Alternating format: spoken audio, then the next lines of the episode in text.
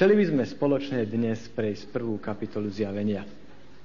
Ako úvod snáď sme si mohli povedať, v dnešnom svete prepukla úžasná horúčka zhánka po umeleckých obrazoch. Ľudia prišli na to, že lepšie ako odkladať peniaze tým, že ich uložíte do banky, kde časom ich inflácia aj tak znehodnotí, je lepšie investovať do umeleckých pamiatok, obrazov a podobne. A tak v poslednom čase priam neuveriteľným spôsobom stúpli všelijaké staré obrazy, portréty.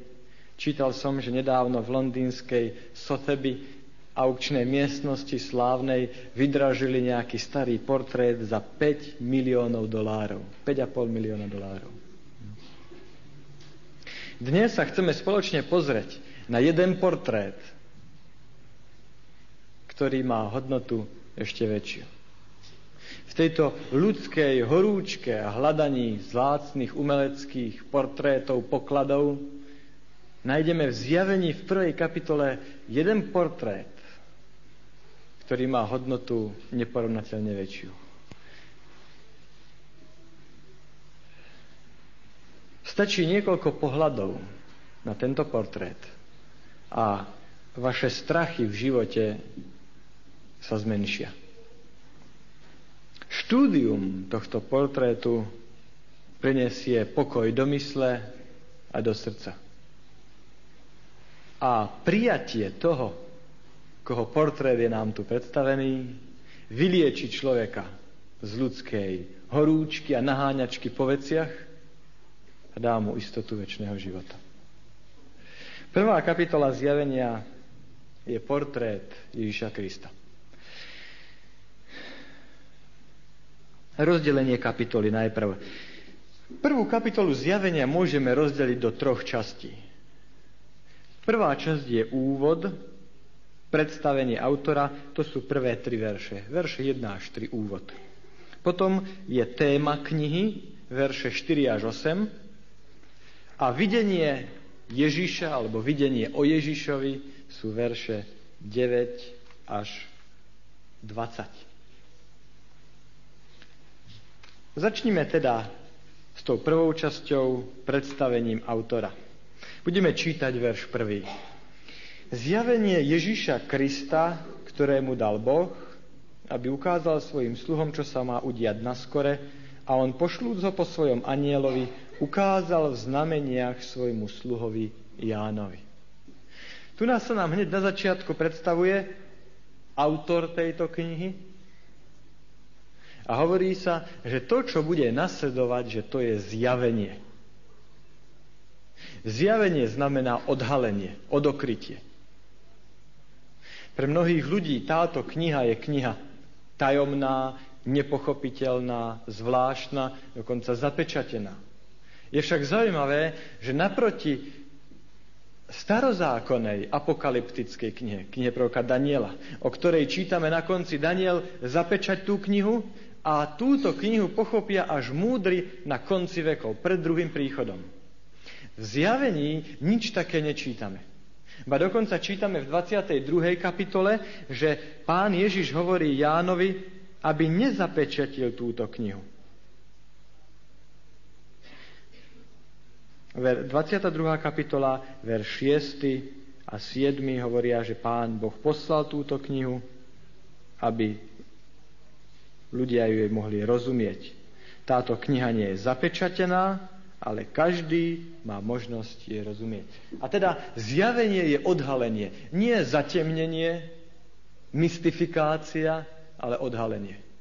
A hneď čítame, že je to odhalenie Ježiša Krista.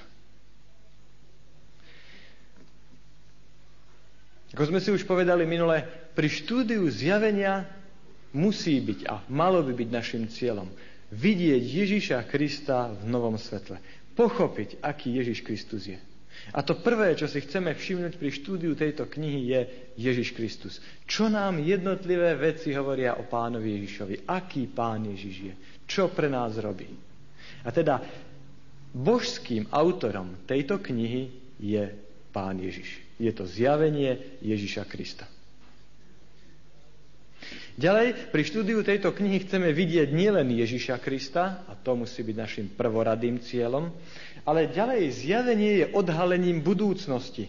Zjavenie Ježiša Krista, ktorému dal Boh, aby ukázal svojim sluhom, čo sa má udiať na skore, hovorí tento príbeh, alebo čo sa má skoro udiať. Dve veci je potrebné sledovať zjavenie. Ježiša Krista a dejiny. To, čo sa má udiať skoro v budúcnosti. A teda okrem Ježiša Krista uvidíme aj budúcnosť. Pán Ježiš tu nám bude zjavený ako ten, ktorý sa stará o svoju církev. Nie len Ježiša Krista, ale aj dejiny jeho církvy. Môžeme teda očakávať, že v zjavení, pri štúdiu zjavenia, objavíme dejiny, náčrt dejín kresťanskej cirkvi, od doby Jána na ostrove Patmos až po druhý príchod Ježiša Krista a udalosti po ňom v 20. až 22. kapitole. Verš 19. tejto prvej kapitoly nám to tiež hovorí. A teda napíš, čo si videl, čo je a čo sa má diať po tomto. Viete, sú asi sú zhruba tri prístupy ku knihe zjavenia tri školy výkladu by sme to mohli nazvať. Jedni ľudia hovoria, áno, v knihe zjavenia sú zaujímavé veci, ale to je všetko to, čo sa vzťahuje na dobu Jána. Hej. V dobe Jána sa to všetko naplnilo, to sú popisy prorocké, apokalyptické, symbolické, toho, čo sa udialo v tej dobe, ale pre nás táto kniha už nič neznamená. Väčšinou ľudia, ktorí hovoria, že teda pán Boh nedokáže rozlúštiť, nepozná budúcnosť dopredu, zastávajú tento výklad. Ale nie len oni. Iní ľudia zase povedia, kniha zjavenia, to sa stiahuje až celkom, celkom na dobu konca. Tesne, tesne predtým, než príde Ježiš Kristus. A dokiaľ tam nie sme, tak to pre nás nemá veľký užitok. Ale z týchto veršov, ktoré sme čítali a ešte z mnohých ďalších, ktoré v priebehu nášho štúdia uvidíme, podľa mňa je správny prístup tretí, ktorý hovorí, v zjavení musíme nájsť Ježiša Krista všade a musíme nájsť postupné dejiny od začiatku až po druhý príchod Ježiša Krista. Ak slovo Božie, ktoré je inšpirované, má byť užitočné a živé v každej dobe pre všetkých, tak musí osloviť všetkých ľudí vo všetkých dobách. A preto som presvedčený a uvidíte, že ďalšie naše štúdium dá nám za pravdu, že o každej dobe kresťanských dejín tu nám bude nejaká zmienka. Samozrejme, chcem, aby ste videli, že Ježiš Kristus a dejiny jeho cirkvy spolu úzko súvisia. Ježiš je postavený na pozadí toho, ako sa stará o svoju cirkev. Príbeh jeho cirkvy, jeho ľudu, jeho detí je príbehom o Ježišovi Kristovi. Ďalej, je zaujímavá postupnosť ďalej. Hej. Boh Otec dáva zjavenie Ježišovi Kristovi, Ježiš Kristus ho dáva anielovi, aniel ho dáva Jánovi v duchu a Ján ho potom sprostredkováva veriacim, ktorí ho budú čítať a ktorí, ho budú, ktorí mu budú rozumieť.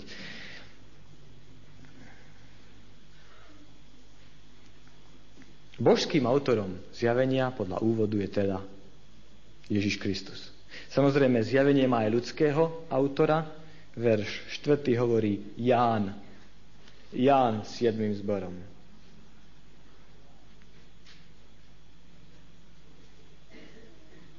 Verš 9. hovorí, ja Ján, váš brat a spolúčastník súžení, bol som na ostrove Patmos.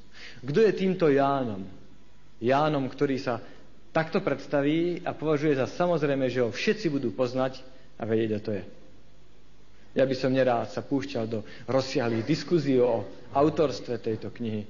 Myslím si, ak sa niekto predstaví takýmto spôsobom, môže to byť jedine Ján Zebedeovec, Ján, ktorý napísal Evangelium a tri epištoly. Ján, ktorého všetci v tej dobe v cirkvi poznali. Verš tretí hovorí, blahoslavený, kto číta a tí, ktorí čujú slova tohto proroctva a ostríhajú to, čo je napísané v ňom, lebo čas je blízko. Blahoslavený znamená šťastný. Štúdium odhalenia, zjavenia Ježiša Krista má nás priviesť k tomu, aby sme boli v živote šťastní. A preto čítame hneď v treťom verši prvé blahoslavenstvo v knihe Zjavenia. Viete, koľko blahoslavenstiev má kniha Zjavenia? Alebo koľko blahoslavenstiev máme u Matúša v 5. kapitole v kázni na vrchu? 10. 9, keď rátame 10. prenasledovaní spoločne, tak 10. V zjavení máme, čo myslíte, koľko asi blahoslavenstiev? 7. 7 blahoslavenstiev, z ktorých toto je prvé. A myslím, že doma si môžete s konkordanciou nájsť tie ďalšie. Ak nie, tak na budúce si ich môžeme v rámci diskuzie nadiktovať miesta, kde sú tie ostatné. Ale sedem blahoslavenstiev nájdeme v knihe Zjavenia. Chce nám to tiež niečo povedať? Čo?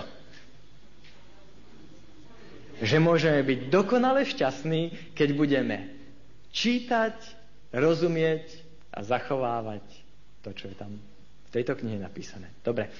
Blahoslavený, kto číta.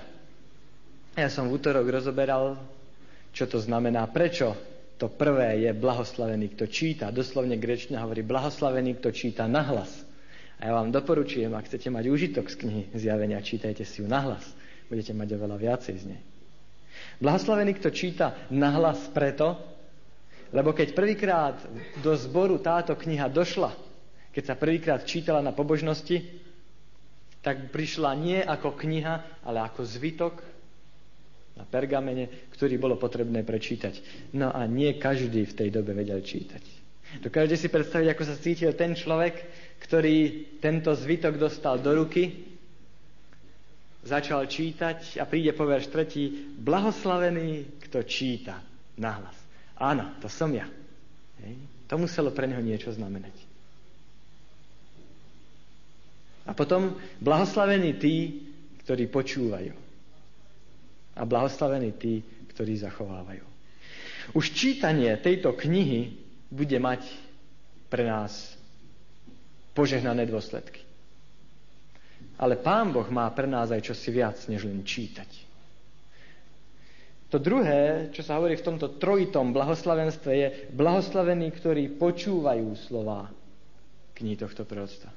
A viete, že v Biblii počúvať, to znamená nielen teda vnímať zvuk, áno, v evaneliách aj proroci často hovoria o ľuďoch, ktorí síce sluch majú v poriadku, ale nepočujú. Pán Ježiš hovorí, kto čítaš, rozumej. A teda počúvať bude znamenať pre nás dnes rozumieť. Pán Boh chce, aby sme nielen túto knihu čítali, no každý, kto má doma dispozícii Bibliu, tak by si mohol aspoň času na čas knihu zjavenia prečítať. Áno, z toho je požehnanie, hovorí Pán Boh.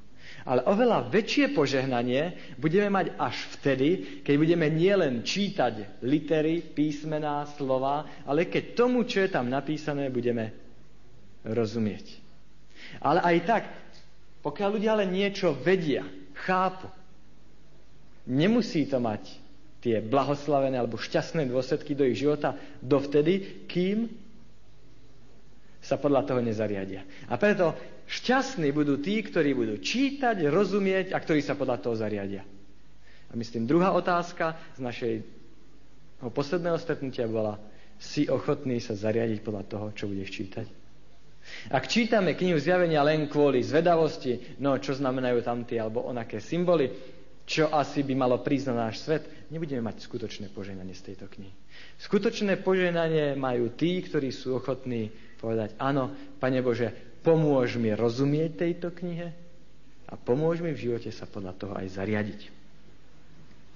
Dobre, od verša 4. sa začína téma knihy. Áno, druhá časť prvej kapitoly, téma knihy. Verš 4. hovorí Ján siedmým zborom, ktoré sú v Ázii. Kniha zjavenia je teda adresovaná jednoznačne siedmým zborom, ktoré sú v Ázii. Rozumej, v Malej Ázii, to znamená dnešné Turecko.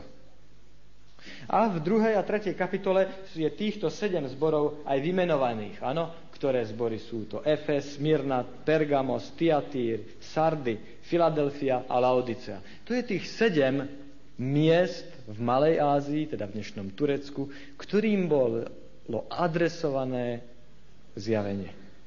Znamená to, že to, čo je tu na napísané, sa týka len tých zborov?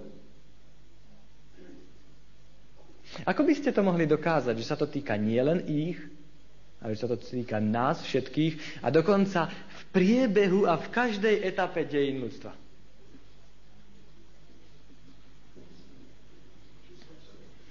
Číslom 7, výborne.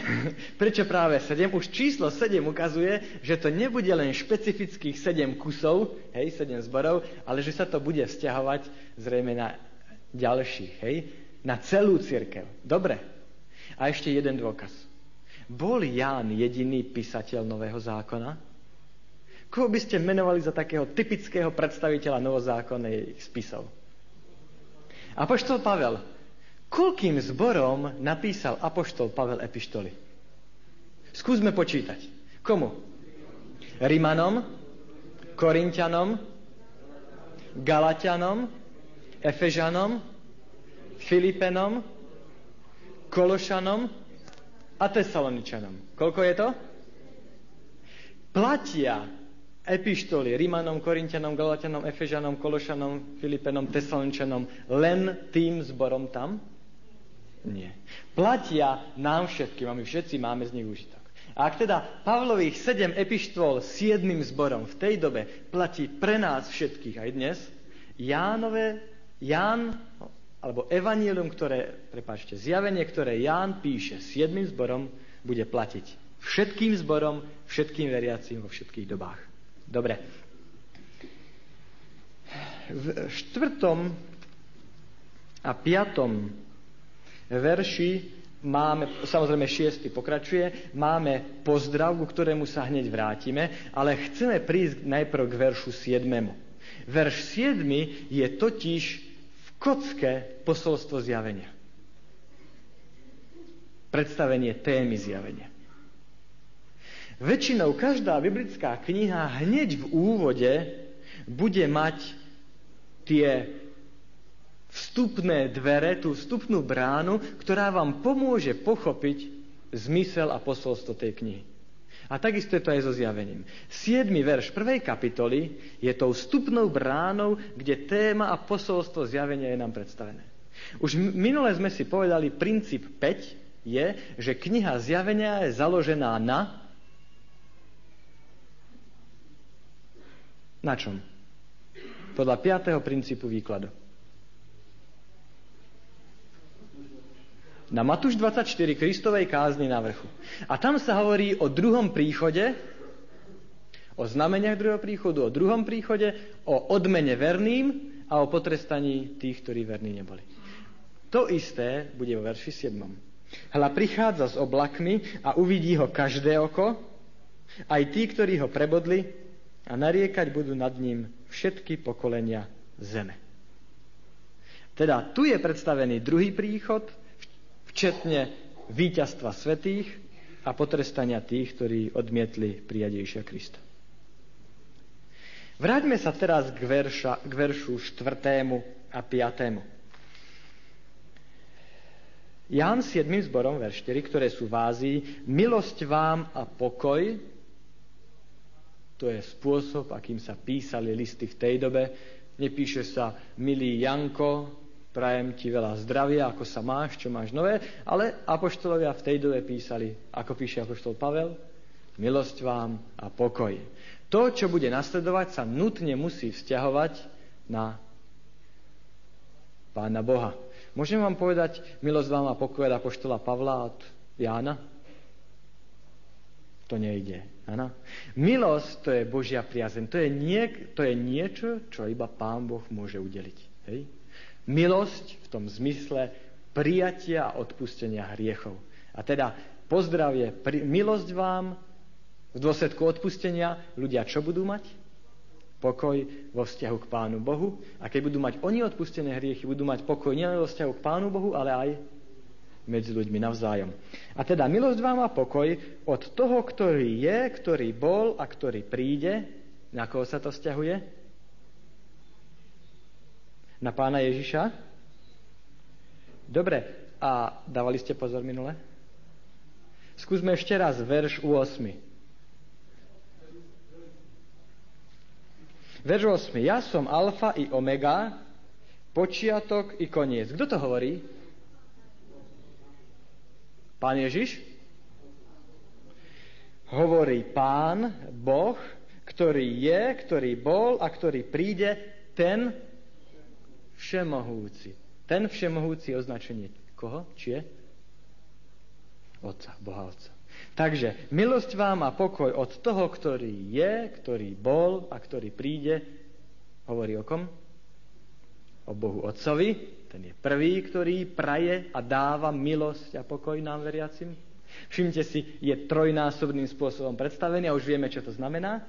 Ďalej, milosť a pokoj vám od siedmých duchov. Ďalej, koho to predstavuje? Ducha Svetého. A prečo sedem? Plnosť ukáže, milosť vám a pokoj od toho, ktorý bol, je a príde, to je od Boha Otca, od Ducha Svetého a verš 5 a od Ježiša Krista. Celá trojica je tu predstavená.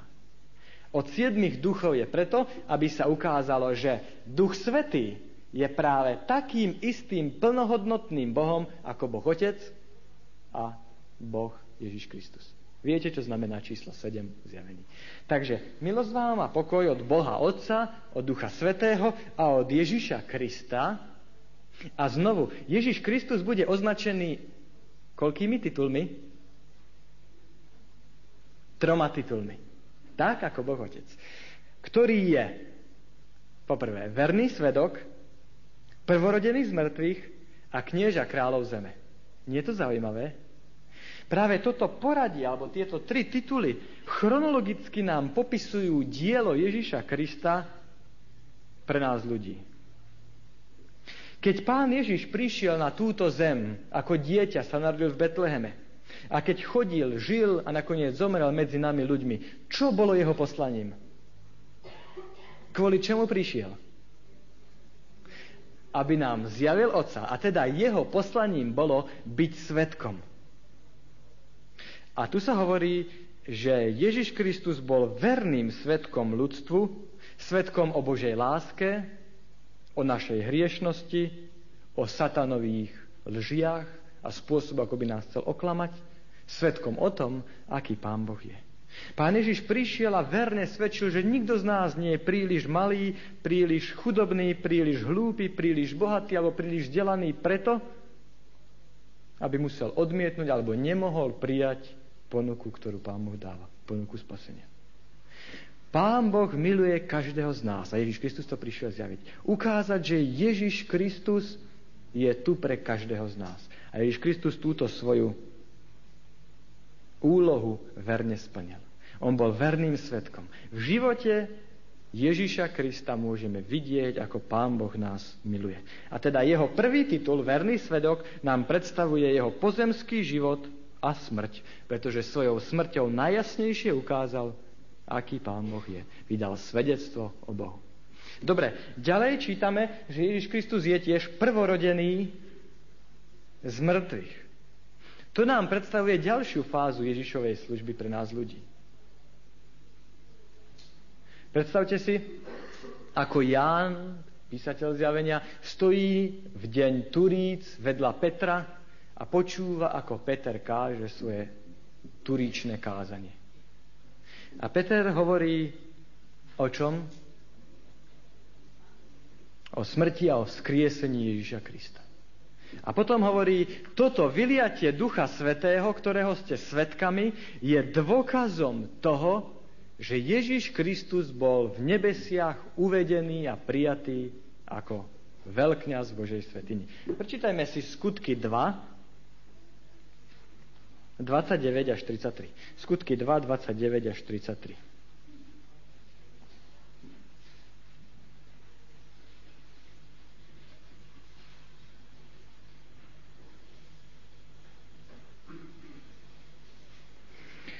Mužovia bratia, verš 29. Patrí sa nám povedať prosto a smele o patriarchovi Dávidovi, že zomrel i pochovali ho jeho hrobie u nás až do dnešného dňa, verš 41.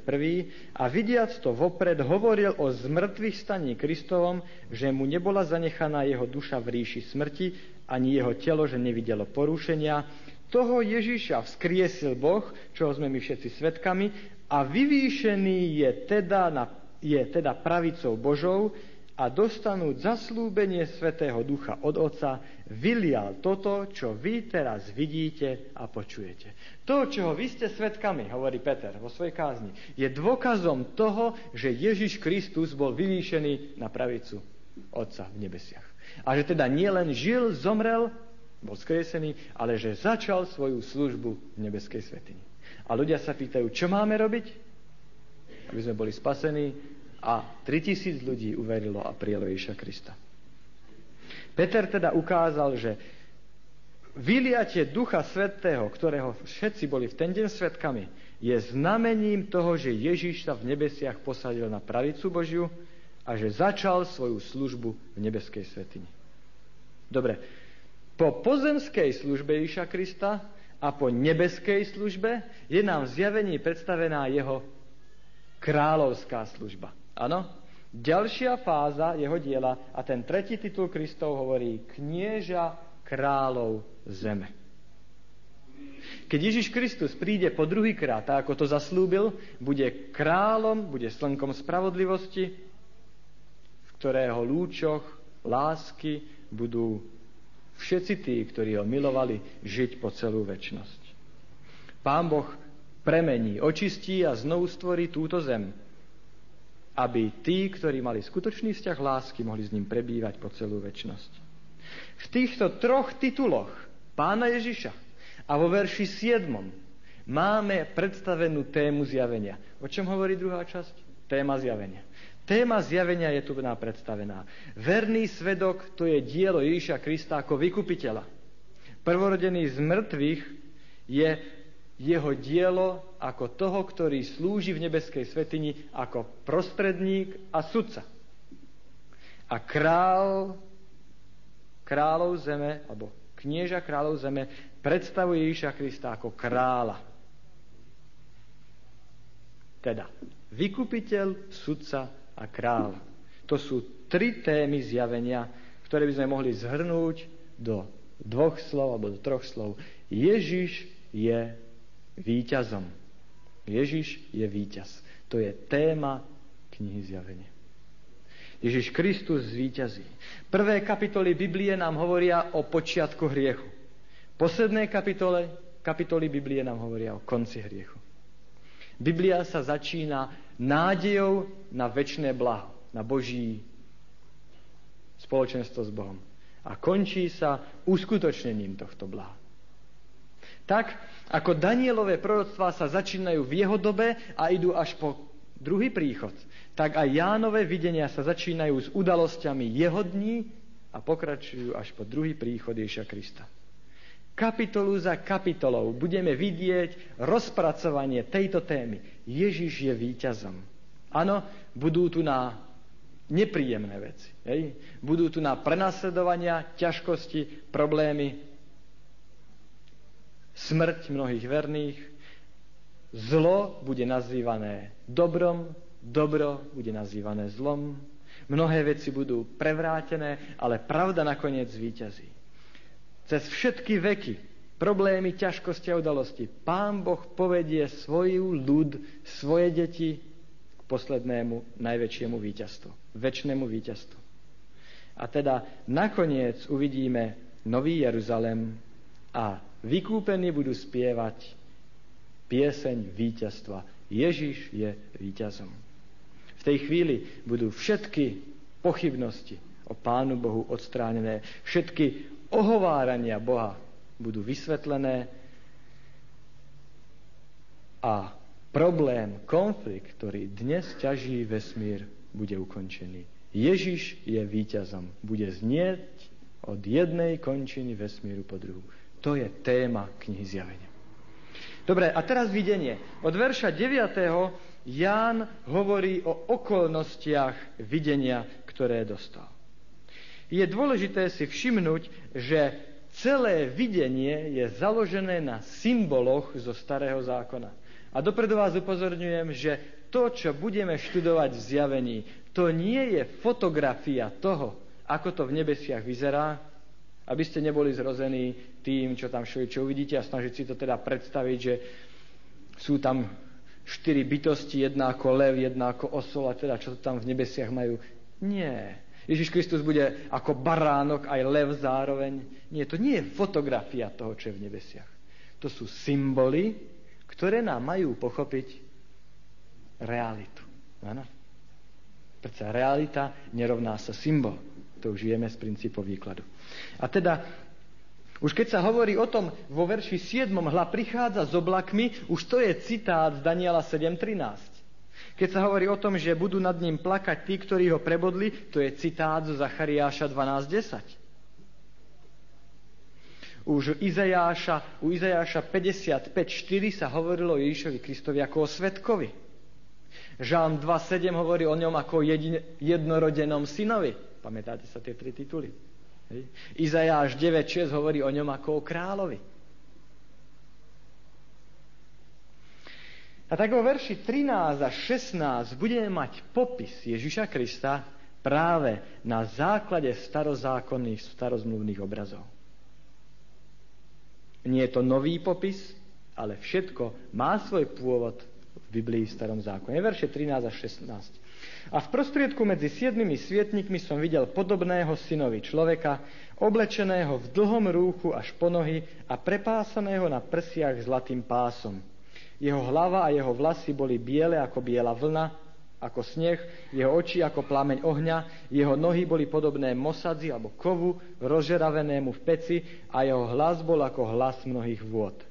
Vo svojej pravej ruke mal sedem hviezd a z jeho úst vychádzal ostrý dvojsečný meč a jeho tvár bola ako slnko, ktoré svieti v plnej moci. Všimte si, že každý obraz tu na použitý je zo starého zákona. To je niečo, s čím sa čitateľ Biblie už mohol stretnúť predtým.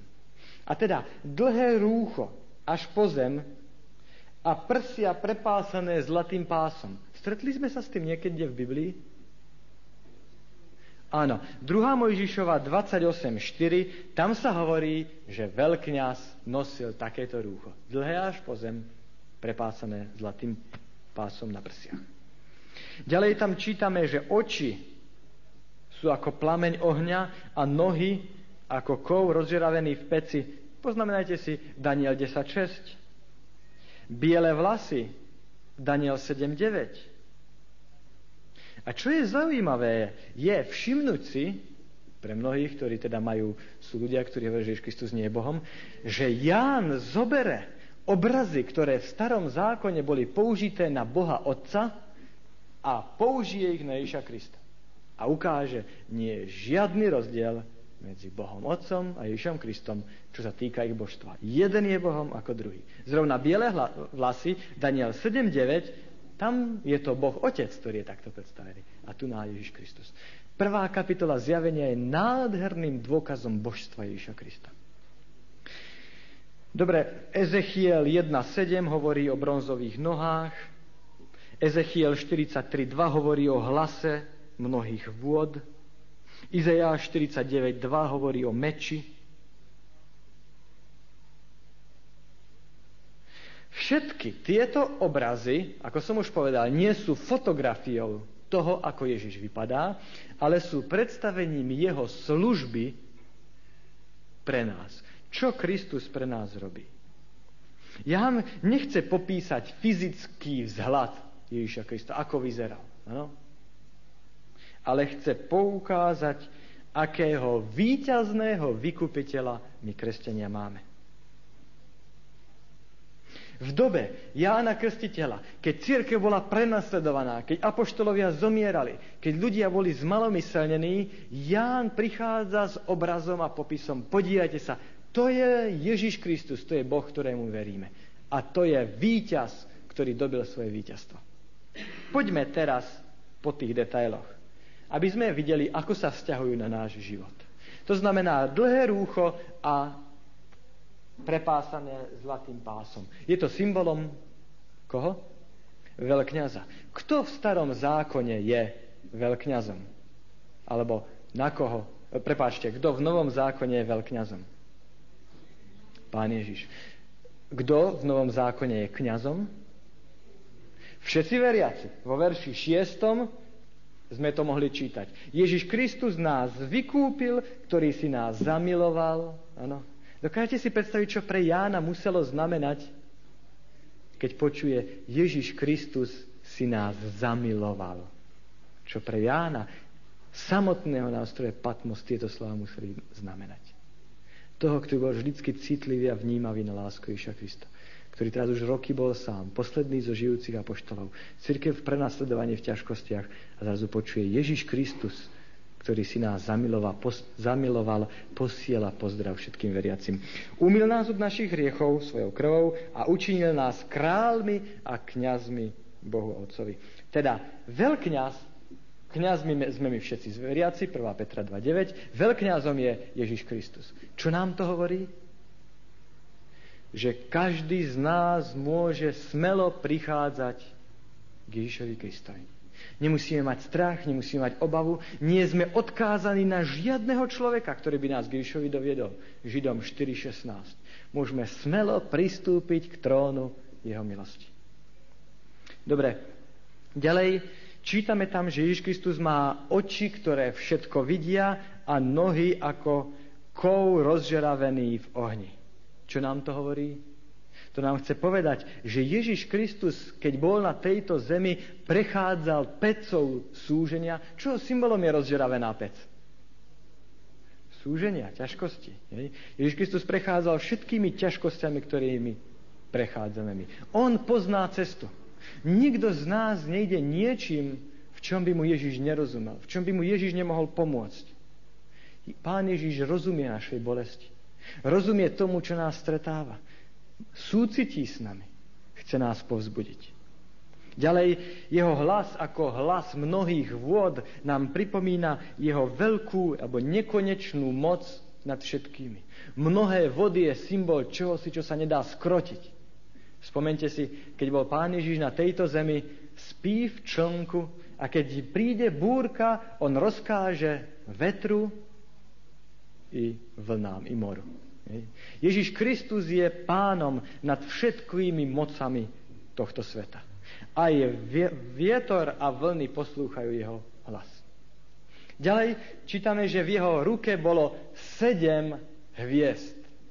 Podľa verša 20 týchto sedem hviezd predstavuje anielov.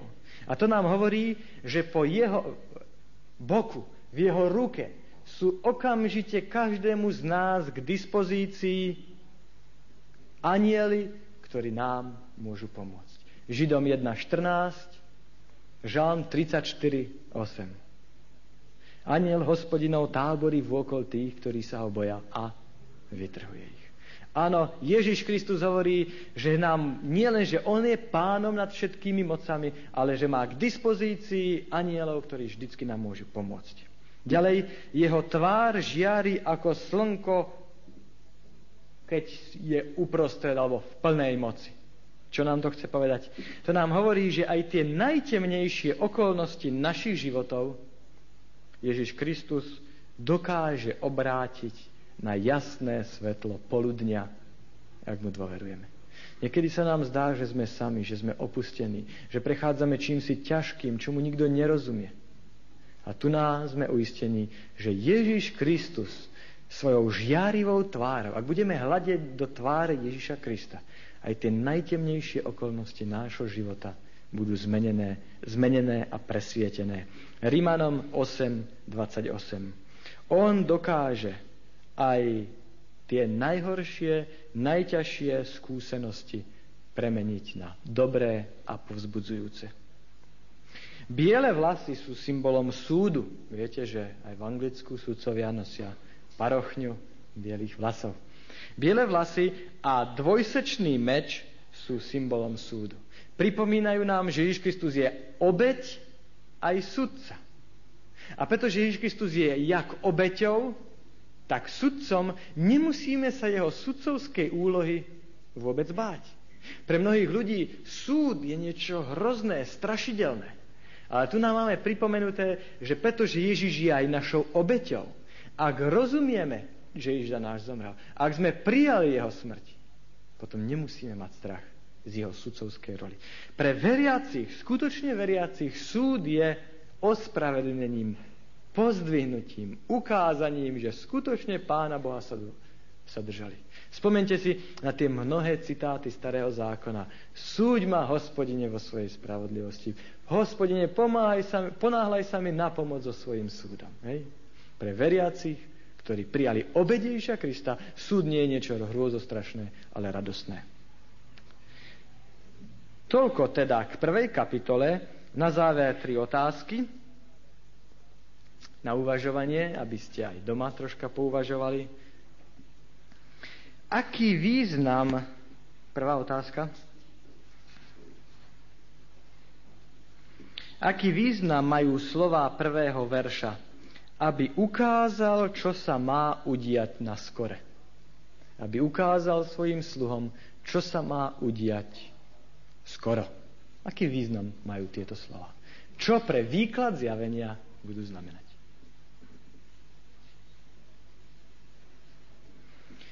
Druhá otázka. Aká je povaha, alebo aký, charakter, aký je charakter požehnania, ktoré je nám zaslúbené vo verši 3. Aké požehnanie je to, o ktorom sa hovorí, že ho dostanú tí, ktorí budú čítať, rozumieť a ktorí sa zariedia pro to. Aký typ požehnania? A tretia otázka. Ako pôsobí na teba portrét Ježíša Krista v prvej kapitole?